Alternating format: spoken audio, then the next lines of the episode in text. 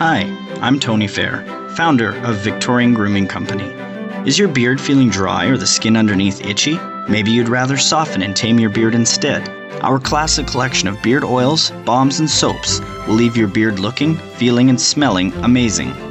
And if you prefer shaving, our pre shave oils and shave soaps will give you a smooth and razor burn free shave. Handmade in Edmonton with natural ingredients. Visit VictorianGrooming.com. Hi, I'm Christina Ryan, and you're listening to Tell Craig Your Story podcast. Tell Craig your story.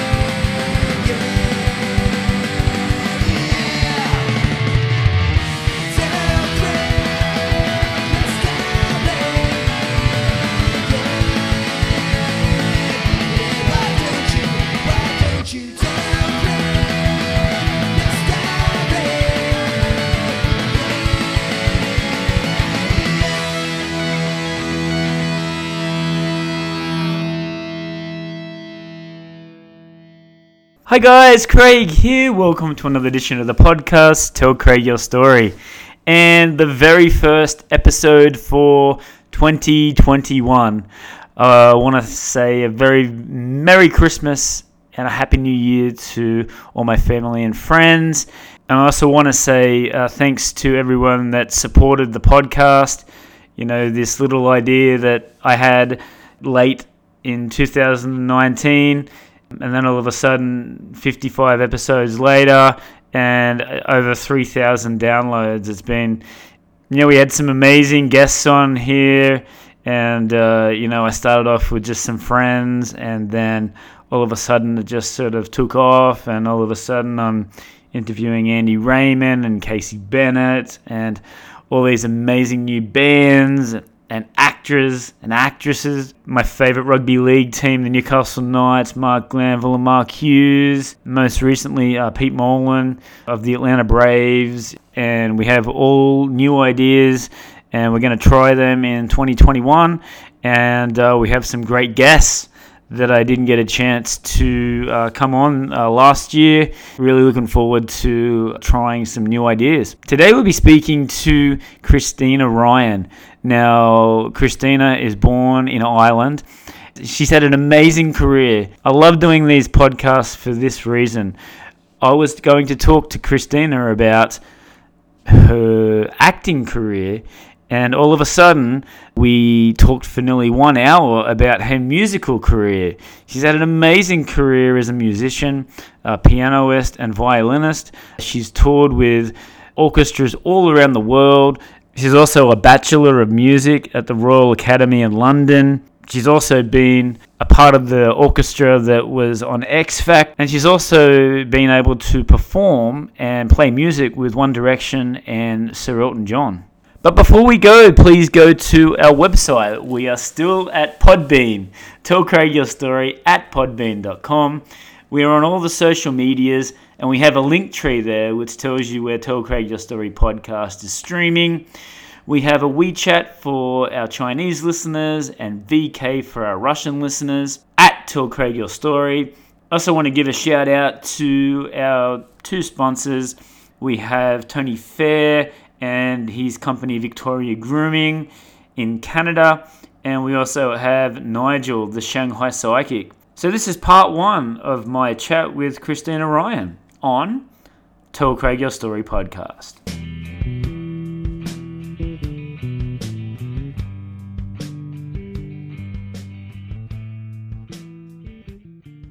Hi, Christina. How are you doing today or tonight? Yeah, I'm very well, thank you. Well, it's morning for us here, so it's been um, it's been very relaxing. Um, so yeah, no, thank you for having me on the show. Not a worries. Thank you much for your time. We were just early before, we are just commenting about our different backgrounds. You're definitely getting into the, the Christmas spirit back there, which is great to see. Yeah, no, in fairness, I think, you know, just with the year that we've had, everyone has, I mean, I have friends who've had their Christmas decorations up since September, you know, so I, th- I think I was kind of, you know, relatively good in terms of only pulling it up about a week ago. So, yes, yes. I remember when I was a kid, I was always used to bugging my bugging my parents, going, "Oh, mom, can we can we put the Christmas tree up? Can we put the lights up?"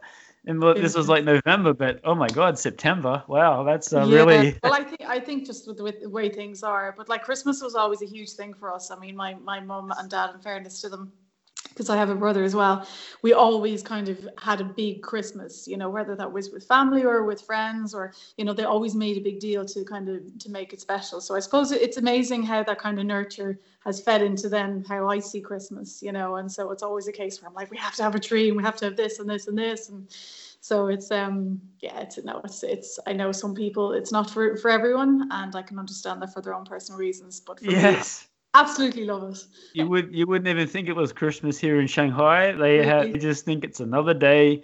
Uh, they have different religions, different beliefs. Some some of the foreign foreigners will, will celebrate it, but uh, you know it's all about their Chinese New Year here. So um, Mhm. they're gearing up for their big spring festival. That's their that's their big holiday. So two weeks. So I, I always think that's amazing because Yeah. in a way because uh, the world has almost become so westernized in terms of you know kind of everything that they're embracing you know it's it's quite nice to know that they still stick with certain traditions and that they're not kind of fed into that you know so that say they have you know their kind of Chinese New Year and then you know other places have their own kind of little things um so I I, I kind of like that I mean yeah, it's good. it like. Christina, first question I asked to everybody: How are you doing in the pandemic? Uh, are you and your family sort of staying safe? I, I can see that it hasn't really affected your work. Uh, movie credits for 2020, so obviously, you know, you have been able to work. So tell us, tell us how how that's how you've adapted. Yeah. How have I adapted? Well, I suppose like um like a lot of people, there isn't really a choice. You know, you either sink sink or swim. And I think um in terms of what my attitude has been to this, I will I will admit at the beginning it very much was overwhelming. It was like like everyone else, kind of a new, unexpected thing to happen. So I think it was a matter of trying to kind of adjust and as you say, adapt. Um, so, but luckily, kind of, I am in a situation where I have a lot of support and um, love around me. So that kind of made things a hell of a lot easier. So, I suppose as it stands, we're all safe. Touch wood, you know. And um, I love doing that. I see people do it, and everyone's like, "Oh my god, get over!" I'm like, "No, it's actually really cool."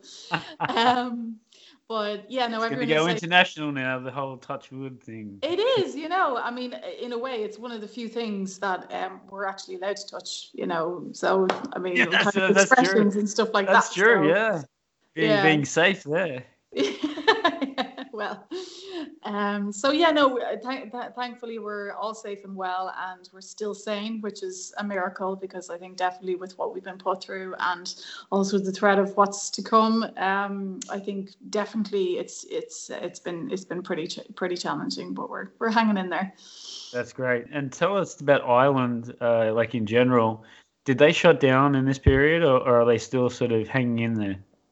Ireland are they're they're being they're probably one of the um, the kind of uh, leading examples in terms of what things have been happening. So they've been very they're they're very cautious in terms of what they're doing. I think because I mean like everywhere nobody really knows what is the answer, and. I think they're playing it more safe than sorry. So um, we had the lockdown in March.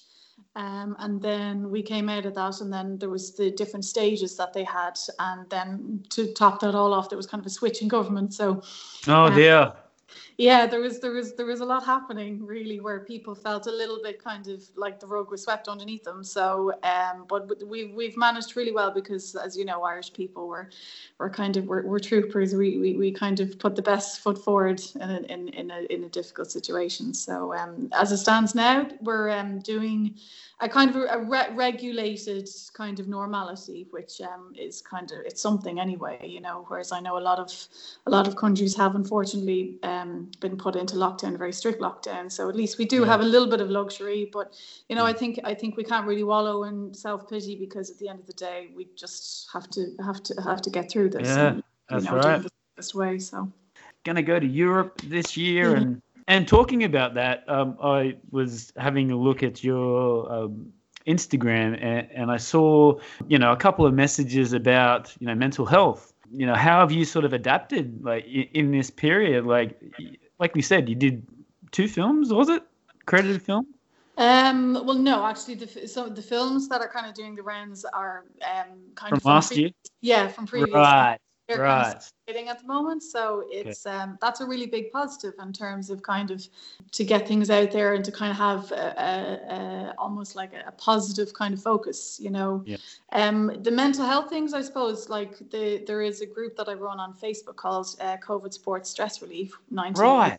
which was a big focus for me where um, again i kind kind of felt just when we were going into the very first lockdown um, i was I, i'm not going to lie it was a really difficult time for me i felt really overwhelmed and quite scared in terms of um, Yeah. in terms of what was happening you know like Unknown. People. Yeah. And I think that there, there was a point where I, I kind of felt I was um, getting into a low kind of a place. And um, I said, you know what, I need to stop this and I need to find something to do. And one of those things was to kind of, it was a bit of a wake up call because I, I reached out to friends and they were kind of saying, oh my God, I'm, I'm, I'm really scared as well. And I don't know what's happening Yes. and you know this it's not like it's kind of you know you have a, a bad patch this is a world pandemic everyone is going through it Yeah. so um, i kind of channeled that kind of um, that that kind of um, idea in terms of that everyone is kind of struggling with this so i created Yeah. this group on facebook and it's just grown and the idea behind it is um, to kind of encourage positivity and to be kind of a support crutch for anyone who feels that they're feeling overwhelmed or they just are having a bad day or they feel that they're a little bit alone. So um, we post kind of funny memes or we have meditation, we have, you Oh, know, kind of different skills and stuff. So it's, and it's been brilliant because we have people from all around the world. So they're kind of sharing their feelings or their experiences, but we kind of keep it positive and we kind of keep away from any facts or any of that kind of stuff, just just so that's not the focus. So, but it's it's done really well, and um, it's still going nine months later. So, uh, yeah, That's really, really cool, Christine. I love, I love positive people. And you know what? It's been funny. It's been like a trend with the Irish people that I've, I've had on the podcast.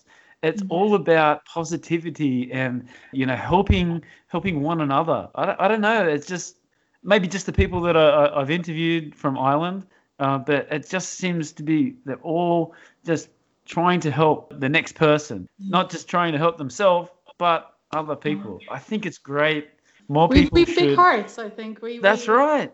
We're kind of a funny fish in terms of you know we're we're we'd you know go to a pub and ten minutes later a stranger would be your best friend. You know it just you know it, it's it's kind of one of those things we do have a beautiful and i love that about irish people in particular now i mean eh, loads of people but in particularly irish people i notice that they just are so warm and kind of caring and thoughtful in that way like you know i know definitely during this period I, i've noticed people have eh, everywhere globally actually have kind of come together to try and kind Yes. of be be, be more kind of supportive but um, with irish people they always seem to have that kind of warmth that they just go look if you ever need anything even if it's a, a cup of sugar or whatever you know they're always there trying to kind of just be there and i i, I love that about them they're just so warm That's that's amazing. And you know what? I've never actually been there yet. It's de- it's definitely on my list. Uh, and you've got an irish surname I Oh, I know. We've got like a we've got a little castle. Oh, Uh, my dad's done all the history and like go back to you know centuries and Line, El- yeah. El- Enniskillen. Enniskillen Yes. wow okay So I'll get over there. Um, it's just Oh, you have to when things get give me a vaccine and I'll, I'll get the next flight to, to Ireland. well, it will be one hell of a party. I think when, you know, if and when the time comes that we're given the green light that it's okay to kind of even just give a hug to someone, I think it's going to be the Yes. most amazing kind of thing that people relief because uh, you know I think for everyone it's just been so alien because it goes it goes against our nature you know yes. I, I know when when the first lockdown finished and I was out with a friend um, like that we were allowed to go for a walk but within you know kind of distance and it's something I I, I always hug my friends and it was so weird not to be able to do that Yeah. the physical contact just to yeah and it's this like air pump thing going on and it's like yeah how are you doing you know we're, we're gonna you know support you from a distance it just it just feels so strange Speaking of coming to Ireland, have you been to Australia? No, and it's kind of a it's kind of a battle of of minds because I would love to go, but I have a massive fear of spiders. Oh. oh, Um, come so- on. It- it- it's just like uh, the, the National Geographic, uh, yeah. Uh, they only Oh, see they only see the bad things, you know. I um, know, I know, and it's so stupid because I, I honestly, I would love to go. I've, um, I have Mm-hmm. family who, who, who um, are in Perth and Tasmania. Oh. Oh beautiful. And, um, yeah, and they're always like, "Oh, come over and stuff," and I'm like, "Oh my god," you know, I'm kind of like googling what areas have the biggest spiders, or you know, kind of because bug spray is a big thing over there. So I, I, I know it's silly, and I, I, I will. I think it's on a bucket list to go over at some point. Um, I'd love to. There is a huge, as you say, Irish Australian connection. I think Yes. Australians tend to be quite similar to us in kind of their mannerism and how, they- how they see the world. So um, no, it's it's definitely it's definitely on the bucket list. The, on, the only thing I can't wrap my head around because there was a friend of mine who was explaining Christmas Day, you guys have turkey sandwiches on the beach. Yeah, well, it's the That's summertime. so- One side of my family today had an early uh, Christmas. They called me up, and it was 35 degrees. Um, oh my so god! I yeah, so bit a bit of a bit of a comparison, but yeah, um, in the morning have family, and then lunchtime uh, have some lunch, and then go to the beach, have a surf, have a swim, Wow, that just and then and then and then for dinner it's like salads and uh, you know and stuff. yeah barbecue, yeah barbecue and salad That's Yeah. amazing. outside. So Oh. actor, Yeah, musician. yeah. Let's go back to the start. So whereabouts in uh, Ireland did you grow up in? So I grew up in Dublin, um, in a place called Cabra, which is kind of North Dublin, the best part. Uh, yeah, grew up there. Um, did the primary and secondary school. I went to an all Irish. Did you have a, did you have a big did you have a big family there in Nor- northern Dublin? Um, yeah, I think my, well, Dad's hails from Tip, um, Tipperary, and Mum is a Dub girl. So uh, Dad has a big side of kind of of of Tipperary uh, clown, and then uh, Mum has um, a, another big, biggish kind of family on the Dublin side. So uh, we kind of have the best of both worlds, where we have kind of the, the city city Jackeens, and then we have kind of the the uh, western side of, of Ireland as well. So it's uh, it's good. They're a great family, and we're very close. Right. Uh, So sorry, um, were your Oh. mum and and your father were they musicians? Were they uh, you know stage performers? Well, uh, Dad is an appreciator of music. Um, Right. um, I did get him a tin whistle one year, but we're, still waiting on, on, on that. Um, but mum, mum was primarily the musician. Her her side of the family is very musical. Um, so she was she mainly did piano. She was very involved, kind of in, in playing and then uh, teaching. She's an amazing teacher. So her and her sisters as well. So um, I think from an early age, it was a case where that was kind of um, around and um, whatever way it worked out, um, I seemed to kind of show potential. So they uh, Yes. they got they got me into uh, playing the piano and the violin quite early, um, and kind of it built up from there. And we figured out that I was actually quite good, and kind of did. Did you have a preference? Did you have a preference in, in your instruments? Um, and what was I what was more harder to to learn in your opinion? I don't know because I, I kind of felt they were very equal. I mean, I Right. was probably a little bit more natural at the violin um, for whatever reason. Um, but I mean, both were very equal. I kind of grew up doing Yes. the competitions and touring with both of them. So Wow. um, yeah, and it's it's funny kind of if you fast forward to, in terms of teaching because I do a bit of teaching. Um, I, I think they're they're they're just very different instruments and also it very um, you know subjective in terms of the person. So you know, I I I, I, I actually couldn't pick one to be honest. Yeah. Yeah. So they're very difficult. You know, you said that it was very easy to develop. Uh, you know, playing playing ability. So when did you sort of start doing this? When did you sort of pick up the violin or start playing piano? What age were you doing? Uh, I think piano was probably about the age of five, six, because mum mum kind of started teaching me from home, and then uh, the violin um, was probably about seven or eight, I think. Um, and I was actually at mass, and uh, there was this girl on the altar who was playing the violin because I'd never heard the violin. I'd never been really around it because piano was mainly the instrument that everyone else was doing. Um, and there was a girl playing the violin, and I just kind of looked at. I mean, she tells me the story, my mum, but um, I looked at the girl playing the the violin, and I said, I want to do that. You know, Right. and mum being, you know, mum, she kind of was like, okay, well, let's see what happens, and um, very quickly, just kind of like a duck to water, it just happened. So uh, right. yeah, it just took over. There you go. The rest is history. Yeah. So playing along, and you said that you you found that you had an ability. Mm-hmm. So where did you start? Was it your mum that was like pushing you to sort of perform live? I think there was kind of it was a balance between me enjoying the attention because I was good at something, you know, and people Right. "Oh my god, you're so good," you know. Yes. And then there was the, you know, my mum recognizing that um, I actually had something here and that I could, you know, actually do really well. So uh, I think it was a, it was a, it was a balance between those two. And then as it, it kind, it kind of just evolved because I kind of got involved then in the Royal Irish Academy of Music in Dublin. Um, and th- that's where I started started um, doing my studies and then um, touring with the different orchestras and kind of Whoa, solo whoa. as well. Whoa, whoa, whoa, whoa! Don't skip over that. Let's, let's talk. Let's talk about that. Amazing achievement. I, I want to know all about this. How you become a part of it. How, what the auditions were like, and yeah, tell us tell us about this. This is an amazing achievement. um, so uh, when I got into the academy, um, I, it, it was very kind of concentrated in terms of classical music, and I was doing both. I was doing both piano and violin, and um, I think it, it, through kind of the community, the thing to do was audition for orchestras and audition for national orchestras or whatever you could do. So there was kind of the local orchestra, and then there was the kind of the, the bigger scaled ones. So um, I I auditioned for the bigger scaled ones because you know that's kind of what everyone else was doing. Yeah, that's right. and got in and then ended up kind of getting very very high kind of um seating as well and that but it was it was a very very um uh what's the word like it it it took a lot out of me in terms of like it wasn't quite normal situation because I Mm. was practicing a couple of hours a day before school or after school you know um, in terms of sleepovers or in terms of kind of social things that normal kids would do, I suppose I was limited because Yeah. this was my life. You know, I, I might be, you Practicing. know, practicing. Well, I would de- definitely was practicing, even though I wasn't, Yeah. wasn't massively keen on it, but it had to be done.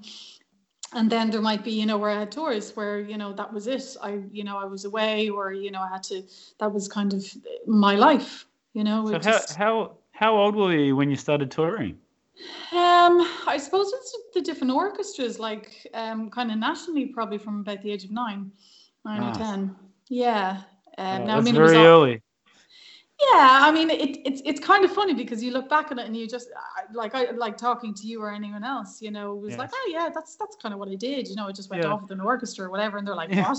What, what, what about school? What about you know? What Yes. about all of this kind of normal stuff? And I'm like, yeah, but like that's that's just the way my life was. I mean, it's it. I didn't even give it a second thought because it just it was something I really enjoyed doing, and um, there was there was a social aspect of it because obviously all of these other talented kids were Yeah, that's right. were doing the same thing. So you kind of, you know, you'd make friends and, you know, you'd have your lunch breaks after six hours of rehearsal where you kind of sit down, you have your Six tea and your biscuits and stuff. Wow. I know, but like, it, I don't know. It's so weird to say. Yeah, you didn't know anything else. Exactly, exactly. Yeah. What age? I was a teenager when I got into the um, um, Association of Youth Orchestras, which is the national in kind of. London?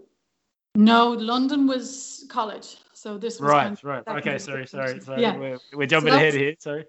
so that was that was kind of a, a, big thing to kind of get into because that kind of separated the men from the boys a little bit Yes. and that's when i kind of also realized that this is something i would be quite interested in taking quite seriously um, and i suppose through my secondary school it was a case where i was doing a lot of competitions. I was building up you know kind of the technique um, the kind of mindset the stamina kind of the everything that would be involved in doing that. So it came to kind of making a decision in terms of what would happen after school. I suppose it, there, there- it again, it was kind of a case of well, what's the best that I can do? You know, because I, hmm. I I would be quite ambitious. So I was like, well, what what, what, what can I achieve? You know, and there, there was either I stay in Ireland or I go abroad. Right. And I kind of said, you know what, I just really want to see, is it possible, you know, to do? So I kind of said to my parents, look, I, I, I want to audition for England. I want to audition for the top schools there. You know, I want to kind of just give myself the best chance. And they, they didn't even think twice. They were like, absolutely, whatever you want, you know, I mean, Yeah. we'll support you no matter what. So um, mum at the time, I mean, because she's an amazing woman, she's a powerhouse, she's incredible. She was actually in college at the time doing an, uh, um, an, an undergrad in music. Wow. Yeah, I mean-. So uh, my dad actually went over with me to do the auditions, and I was terrified. I mean, I would this. The, the, the- I I, I kind of look back now and I go, geez, I had some serious guts, you know. But we went over and I had, you know, three different auditions for the uh, Royal College of Music, Royal Northern in Manchester. Then I had the College of Music in England, and then I how, had the. how, how strict were they, like, with the auditions? Oh my God, they were brutal. Jesus, Yeah. I mean, it was like a full day each. you Yeah, know, they- wow. they went through like you had your prepared pieces then they did your um kind of your oral test which is to check you know your kind of pitch in terms of your comprehension in terms of your rhythm in terms of Yes. all of that then you had your three hour paper exam then you had your you know your your, your separate audition you had your dictation Jeez. it was it was pretty full on and it Wow. was yeah i mean i kind of kind of go, going into it i i suppose i was just kind of going well this is what i need to do Yeah. and in a way, having dad with me was amazing because he's, I mean, he's a tip man from, you know, the country, country, you know, and he, he because he wasn't as involved, you know, when I was Yeah. with him, I didn't have to think about it. So like if I had a break from doing this, you know, three hour paper, we'd go off to the pub and, you know, we'd have some dinner. And that's when you could smoke in pubs, which I also thought was the coolest thing ever. Not that I'm Right. I just, it was just so kind of, you know, to this 18 year old kind of going, oh my God, this is deadly. You know, we'd sit in the Yeah. pub and then I'd have to go back and do another audition or whatever, you know. Um, it was, it, it will always stick with me, that kind of, that kind of part. And then I suppose there was the leaving cert because they, um, um, the colleges in England had, they'd all offered me, offered me a place, um, which I was like, oh my God, this is so cool. Ah, And so there was the two things. One was to decide which one I would go to, and then the second thing was to get the points because obviously they were very particular about what grades you got to get in. And I was quite I was quite casual as a student. I kind of took things for granted because I suppose thing some things came very naturally to me. I was kind of like, "Ah, I'll figure it out, you know. So yeah, uh, but I, I did, in fairness, knuckle down, and I got the got the results, and then made the Wow. decision to go to uh, to go to the Royal Academy of Music. I want to ask about what pressures that you had there. Like you were saying that you were doing six-hour rehearsals and tryouts. Um, I suppose there was a few things. The first thing was that I had moved away from home and that I was living in Oh. England now. So Right. I had I didn't know anyone going over. Right. Um, and that that was that was a little bit tricky because I really am a home bird at the, at the end of the day. I, I, I just there's I, as you know there's something about Ireland and about my family and friends which I'm lucky enough to, really lucky to have and I'm blessed for that. So I suppose it was it was a very big changing point in my life where I was suddenly out on my own and then I was also being thrown into one of the top schools in the world for music Right. and there was a lot of there was a lot of pressure because I mean I was in with people from all over the world and all kind of these are like huge beasts in music already who've won every competition under the sun, you know. So even to be in that kind of league was quite overwhelming because suddenly I'm this little Irish girl coming in going, "Hey guys, you know, I, I can play a little bit," you know. So, um, I suppose there was an element of that where I was going into kind of, kind of just going right, you know, I need to. There's, I want to prove that I can do this, and there was an element of that back home, and everyone was rooting for me. So, I suppose I very quickly kind of realized that there was a lot more work in a way that I needed to do to kind of keep up with this because I was looking at you know some some of the Ch- Chinese in particular who from the age of three you know are practicing ten hours a day whereas I was kind of thrown in an hour here or there or whatever you know like that that was just their nature you know whereas you know I suppose with me there was a more kind of you know, oh well, you know, if you want to do it, you can do it. You know, there was there was a bit of pressure, but it wasn't kind of a, an absolute. You have to do this to to kind of impress or make someone proud.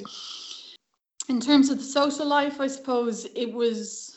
I mean, it was it was mainly revolved around music because yeah. you know you didn't really have time to make friends outside of that. You know, The whether it was community. You would have had well, that, that was there. it was a bubble. It was. Yeah. It was very definitely like that was your eat, sleeping, breathing music, you know, and Yes. all of your friends played music and all of your friends you were also competing against because, you know, with orchestra and I mean you'd have auditions every week, you'd have master classes practically every day, you'd have lessons every day. Um your orchestra rehearsals would be eight to ten hours depending on the conductor that you were working with. So I mean that that was your life. And then on top of that you had your academics which you were there was no fails allowed. So there was yeah, wow. there was so much going on that you just kind of you know and then on top of that not having your kind of Tayto crisp sandwiches or you know the little comforts from home. But it was it was a huge it was a huge growing point because i learned a hell of a lot about myself in terms of um, what i wanted to do and where i wanted to go and um, just just just figure out a bit of life you know for Yes. myself. Now tell me, uh, during these periods, I mean, obviously orchestra, uh, that sort of classical music uh, would be your favorite, but w- tell me what what music were you listening to besides that, or was it just purely what you were playing? um i mean they they, they had a student bar. All right. that you go to for a drink after because i mean if you're doing eight hour to ten hour stints of orchestra you know you're, you're pretty wrecked but you're also wired at the end of it. So you know Yeah, where you're yes. the other thing with music that people don't realize is you're not talking so you're spending that amount of time rehearsing and you're actually not talking you're you're playing you're working out so I mean, it's it's kind of funny. So uh, the first thing you want to do is, you know, have a pint or you know just talk, just talk or get it out. Yes. system, You know, just be normal. So we used to go to a student bar, and that's when they'd have all the cool like pop hits and all that stuff, and you kind of let your hair down a bit, sometimes too much. Um, but that was all part of it. So I, but I, I suppose again, music influence was nearly always classical because you Yes. didn't really get time to do anything else. You know, um, I know some people used um, kind of music kind of as a relaxing kind of a thing, but for me, because you're just kind of so involved in it, it's very hard. It's almost like it's kind of your job that you know you're, you're, you're when you're taking time out, that's not what you're going to be turning to. You know. In terms of playing, like now, do you still perform live? Oh, maybe not this year, but you know, uh, in previous years before. Uh, is it uh, just a hobby now, or you're still doing it professionally? You said before that you were teaching, but are you actually going out and performing uh, with orchestras, or you know, is that sort of that career sort of ended? Um, I think when I had finished London, I made the decision to come back to Ireland to do a master's um, for a few different reasons. And London kind of was a very cutthroat situation where, particularly coming towards the, because it was four years, it was four year degree, uh, coming towards the end, it got quite, because it got quite competitive and it kind of showed that really ruthless side of the profession. Right. And Tell us a little bit about moving to uh, London. I mean, it's not coming from from Ireland, you know, to London. It's a bit of a change, right?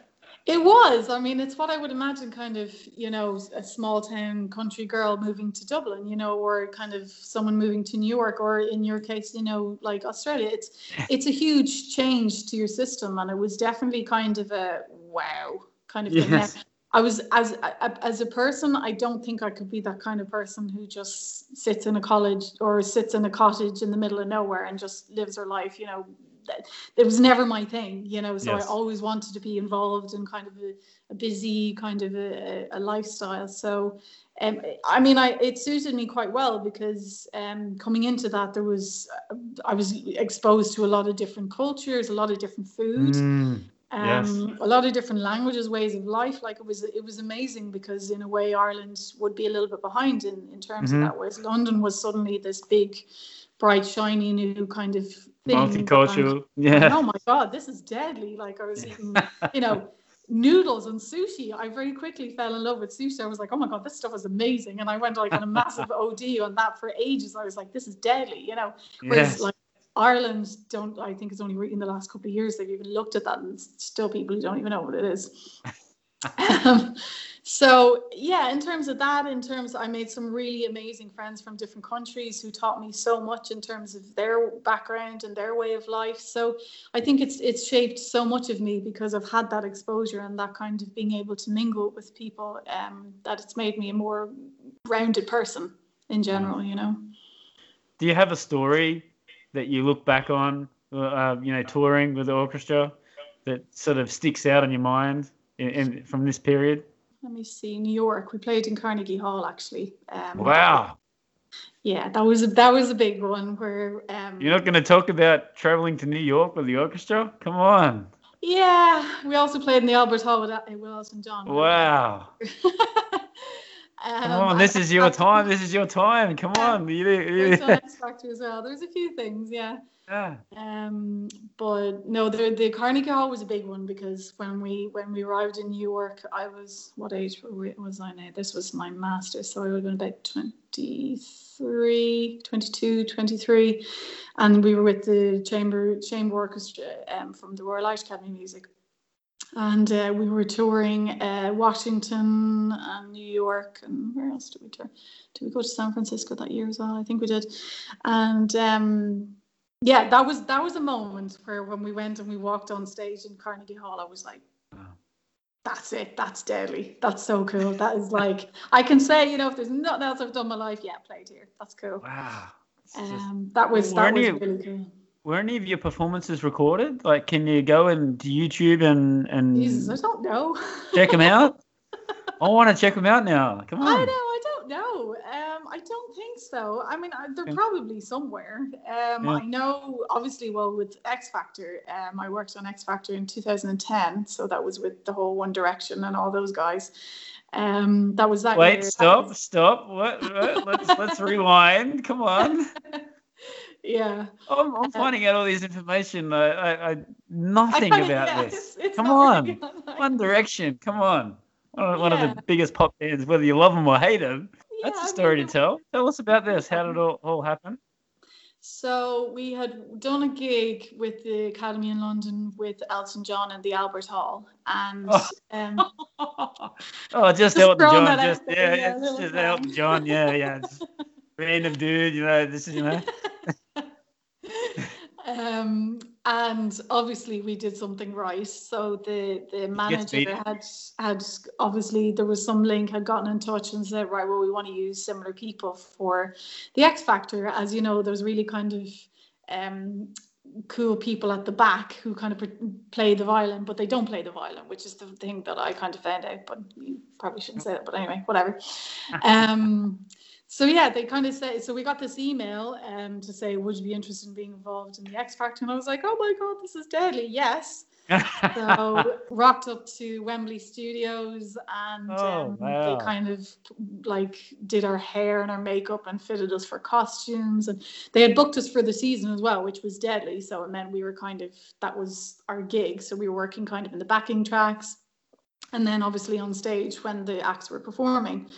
So it was it was kind of a, a surreal thing because you're kind of going through your academic year and you're doing your studies and you're doing your gigs and you're doing all your classical side of things and then you know you're all your lessons and you're rehearsing all the time and then you're suddenly kind of being brought into this different world which is Yeah. X Factor and TV and Yeah. pop stars and fame and all this kind of stuff and you're Yes. like just walking around. I remember I remember the first time I saw Direct One Direction, and they they were they were kids to me, like they were teenagers because Yeah. I was kind of looking at these kids, you know, and they're walking, and they were lovely people, lovely lovely people. Yeah. Um, who else? Matt Cardle was there. Rebecca Ferguson was that year, and then of course there was Simon Cowell, Cheryl Cole, Dannii Minogue, and um, Louis Oh, Walsh. Dannii. Oh, Dannii. Yeah, she was Oh. so cool. She was Yeah. so lovely. Actually, out of all of them, I think I got on the best with her.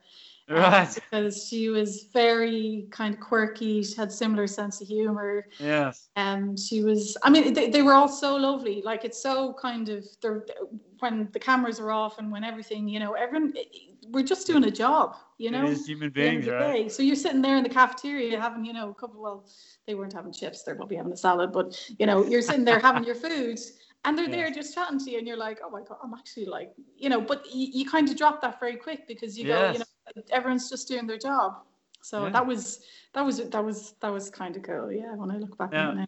Now, talking about a professional person that's been in an orchestra and you've studied music and all that, and then all of a sudden you, you've got to do these pop songs and with a sheet of paper. So, did you do you look at this music and go, "This is easy," or was it? The one thing about it was that you had probably about ten minutes to learn this off by heart.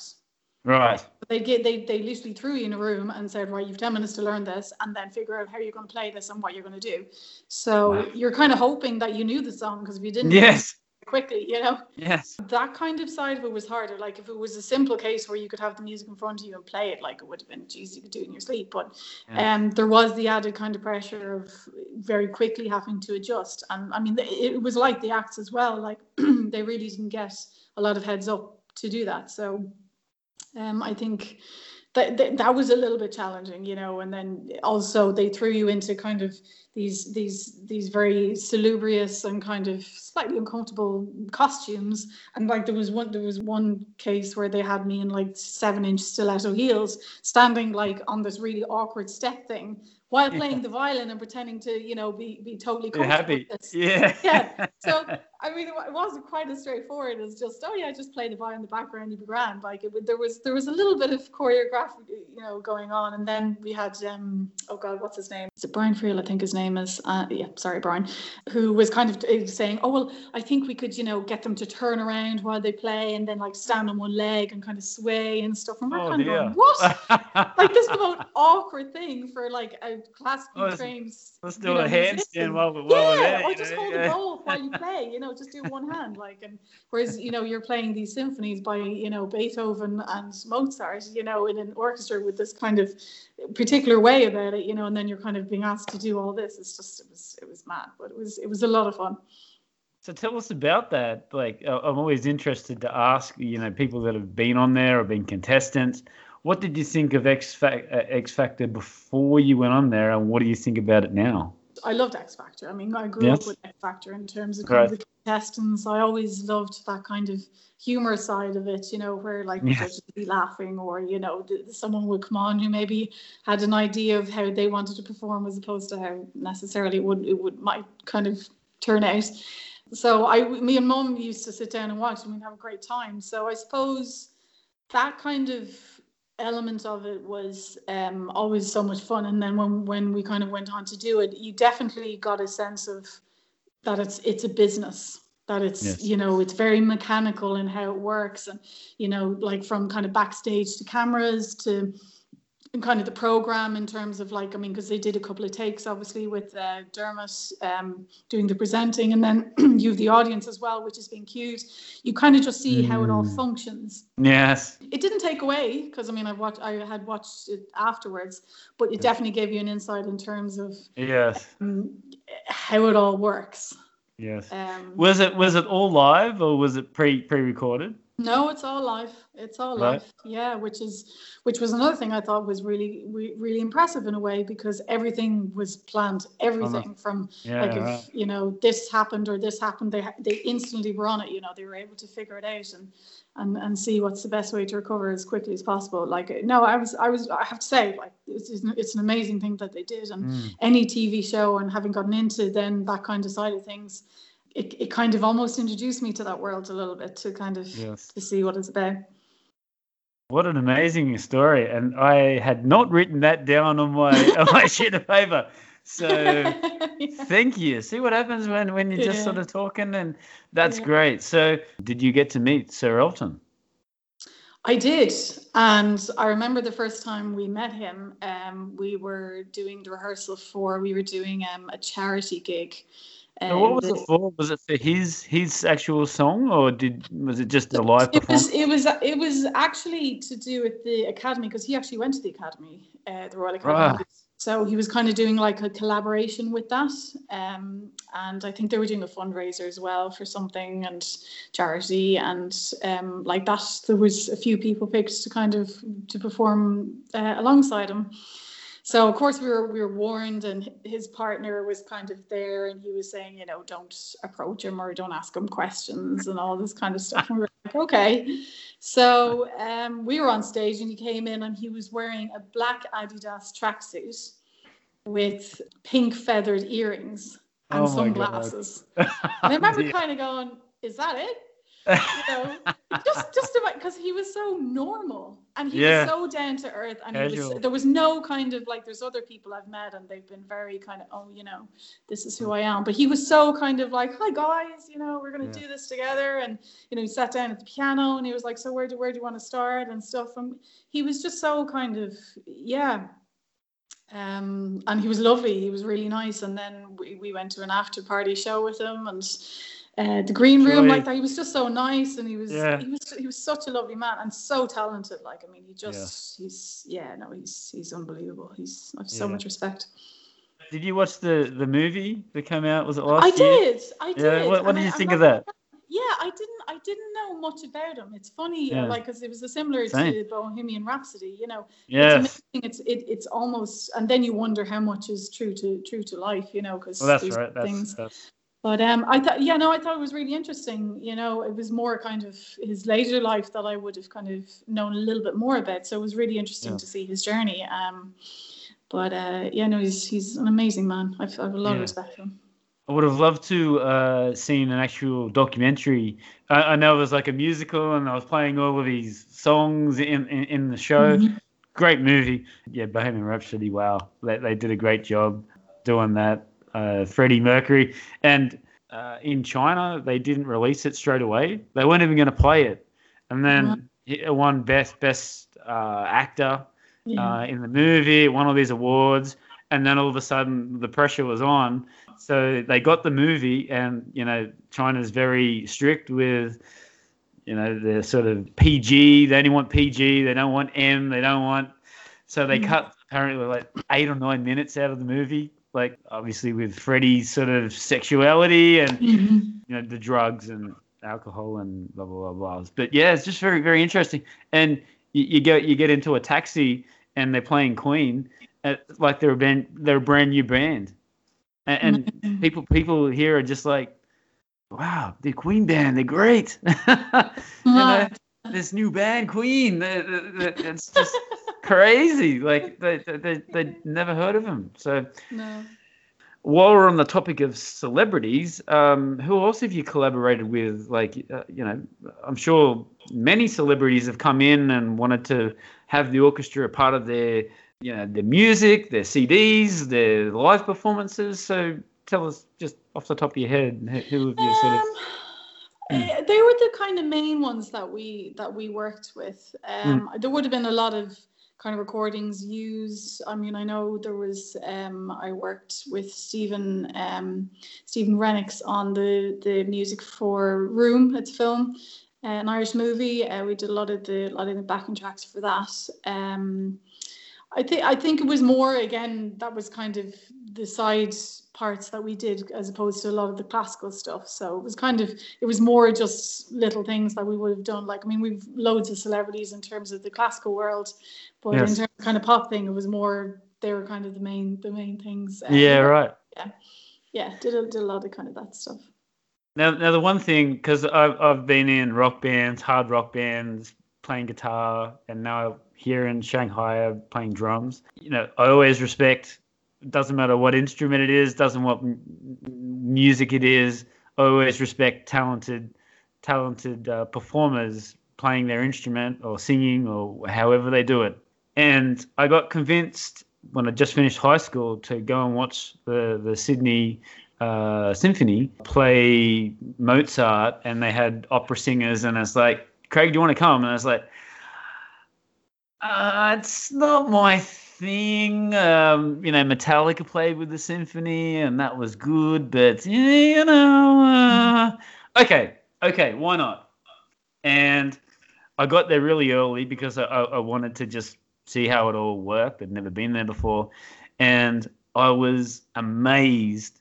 They tuned for an hour, Mm. Maybe an hour, forty-five Mhm. minutes to an hour, just just tuning up Mhm. and like the the conductor went you up the back yeah you know you're out of tune Yeah.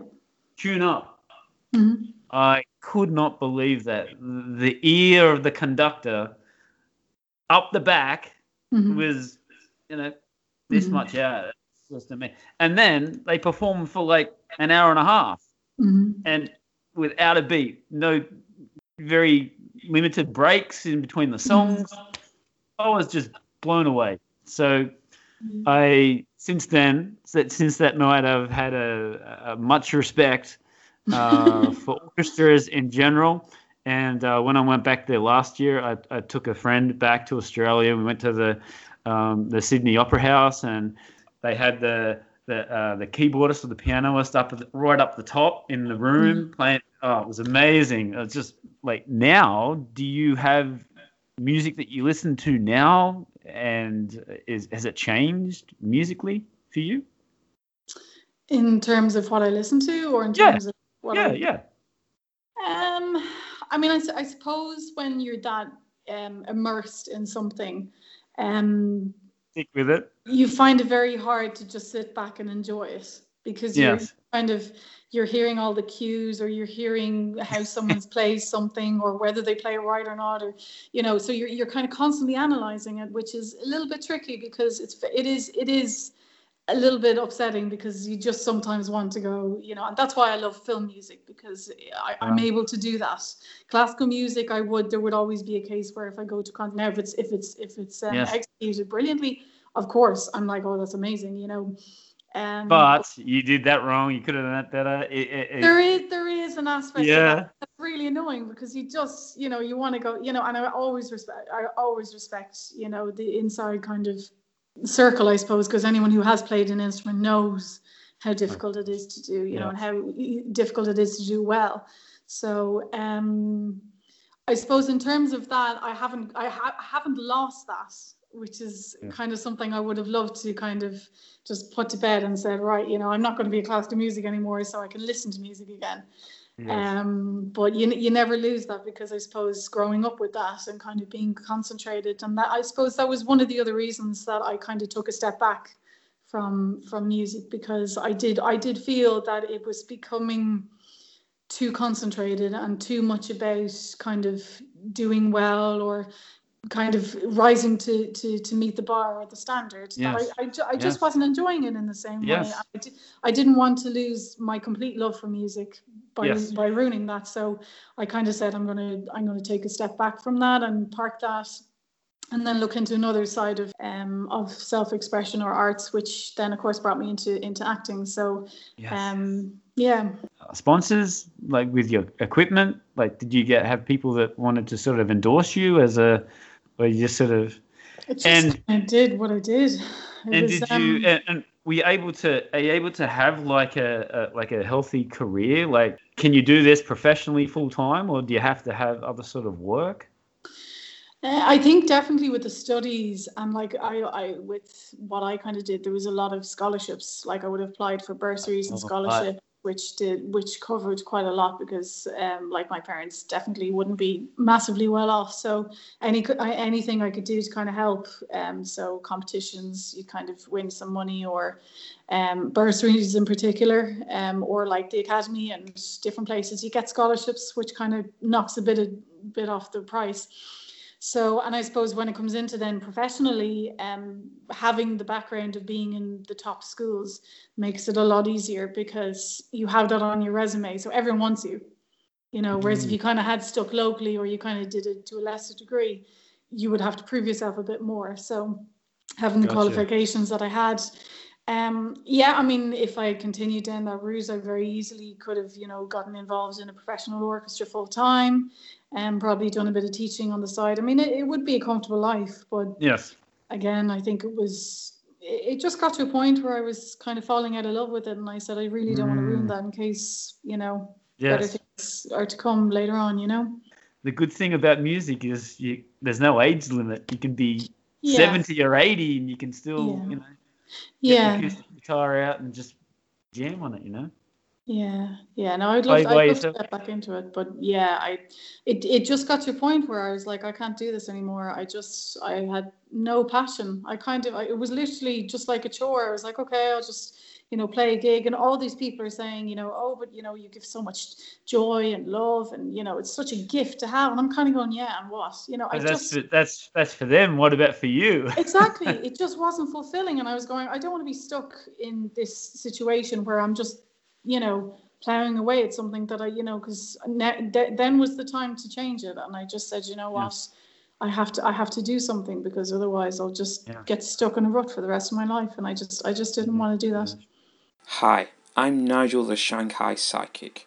I can tune into your loved ones in the spirit world, but I can also tune into you, tell you about your path and the choices that you need to make and need to know.